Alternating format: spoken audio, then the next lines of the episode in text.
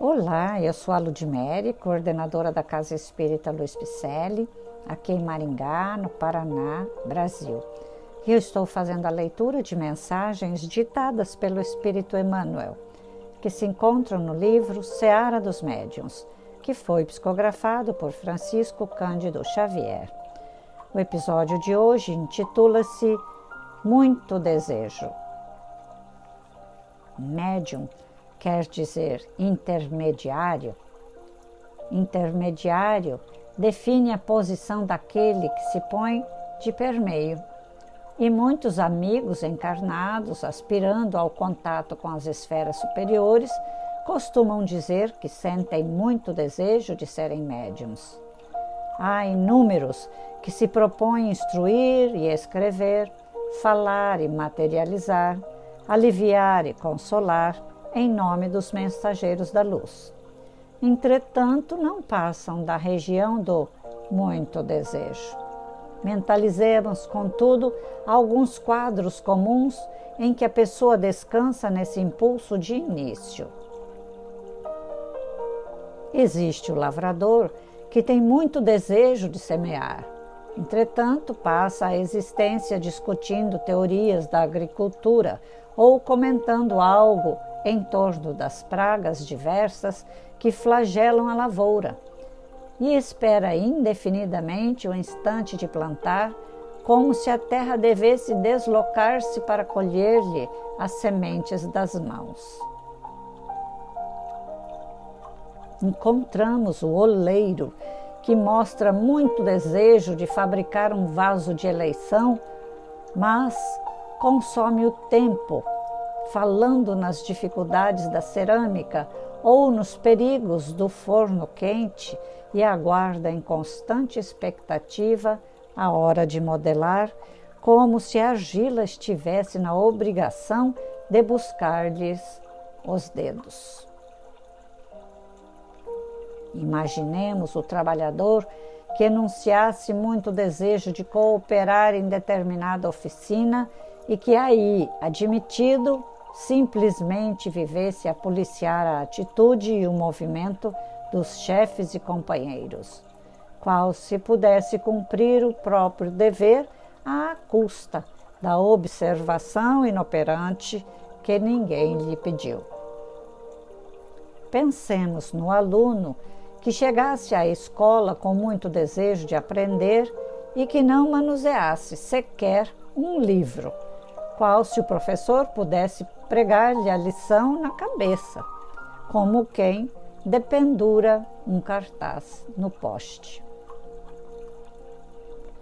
Se aspiras a colaborar na obra dos espíritos benevolentes e sábios, colocando-te entre eles e os irmãos encarnados, é possível não possas de imediato partilhar a sinfonia dos grandes feitos humanos, mas podes brilhar na tarefa mais alta de todas, a expressar-se no concerto do bem puro, consolando e construindo, amparando e esclarecendo, educando e amando. Para isso, porém, não basta o muito desejo. É preciso reverenciar o serviço, buscar o serviço, disputar o serviço e abraçar o serviço com o espírito de renúncia em favor do próximo. Muitos dizem que farão isso amanhã. Realmente, amanhã é o tempo glorioso de nome por vir, destinado a marcar o coroamento e a vitória, a colheita e a alegria. Entretanto, segundo o velho rifão, em muitos casos, Amanhã é o caminho que vai dar no deserto chamado nunca. Como você responde a essas perguntas? A esses chamamentos? Você também tem muito desejo de fazer a sua tarefa mediúnica? Você também tem muito desejo de ser um intermediário entre o plano físico e o plano extrafísico, plano espiritual? Você tem muito desejo de estudar? Qual é o seu desejo? Nós estamos na CELP para ajudá-lo a descobrir este caminho entre o céu e a terra, entre a terra e o céu, entre aqui e acolá, entre o plano físico e o extrafísico. Podemos ser facilitadores deste seu caminho. Venha somar conosco. Mediunidade é coisa séria. Não vamos procrastinar a nossa tarefa, porque não vamos chegar a lugar nenhum.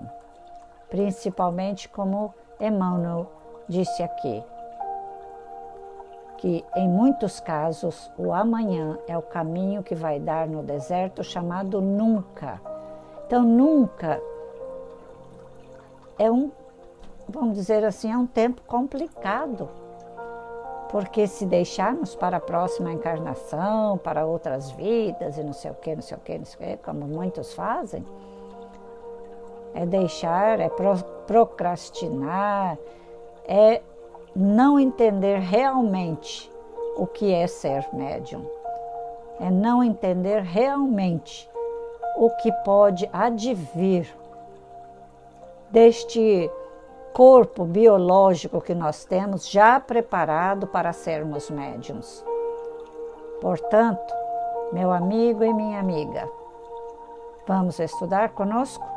Venha fazer parte da nossa equipe, porque Emmanuel nos traz reflexões desse livro, Seara dos Médiuns, que é trazido do livro dos médiuns da codificação kardeciana.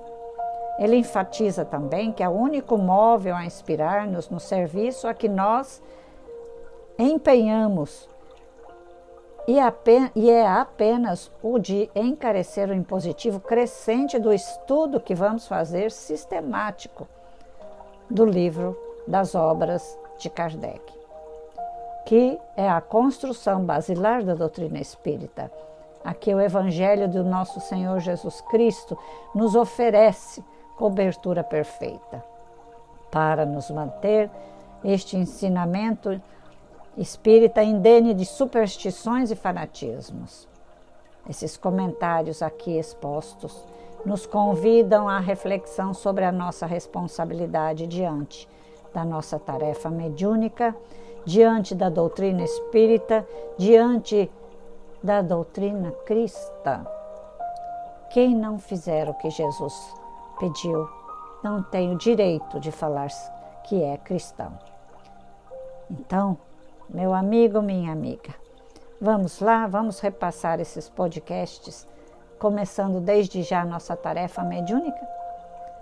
Sempre terá alguém médium perto de você, amigo que está distante, um parente, familiar, um colega de trabalho Vamos ajudar a ensinar e a plantar essas sementes no coração de mais pessoas.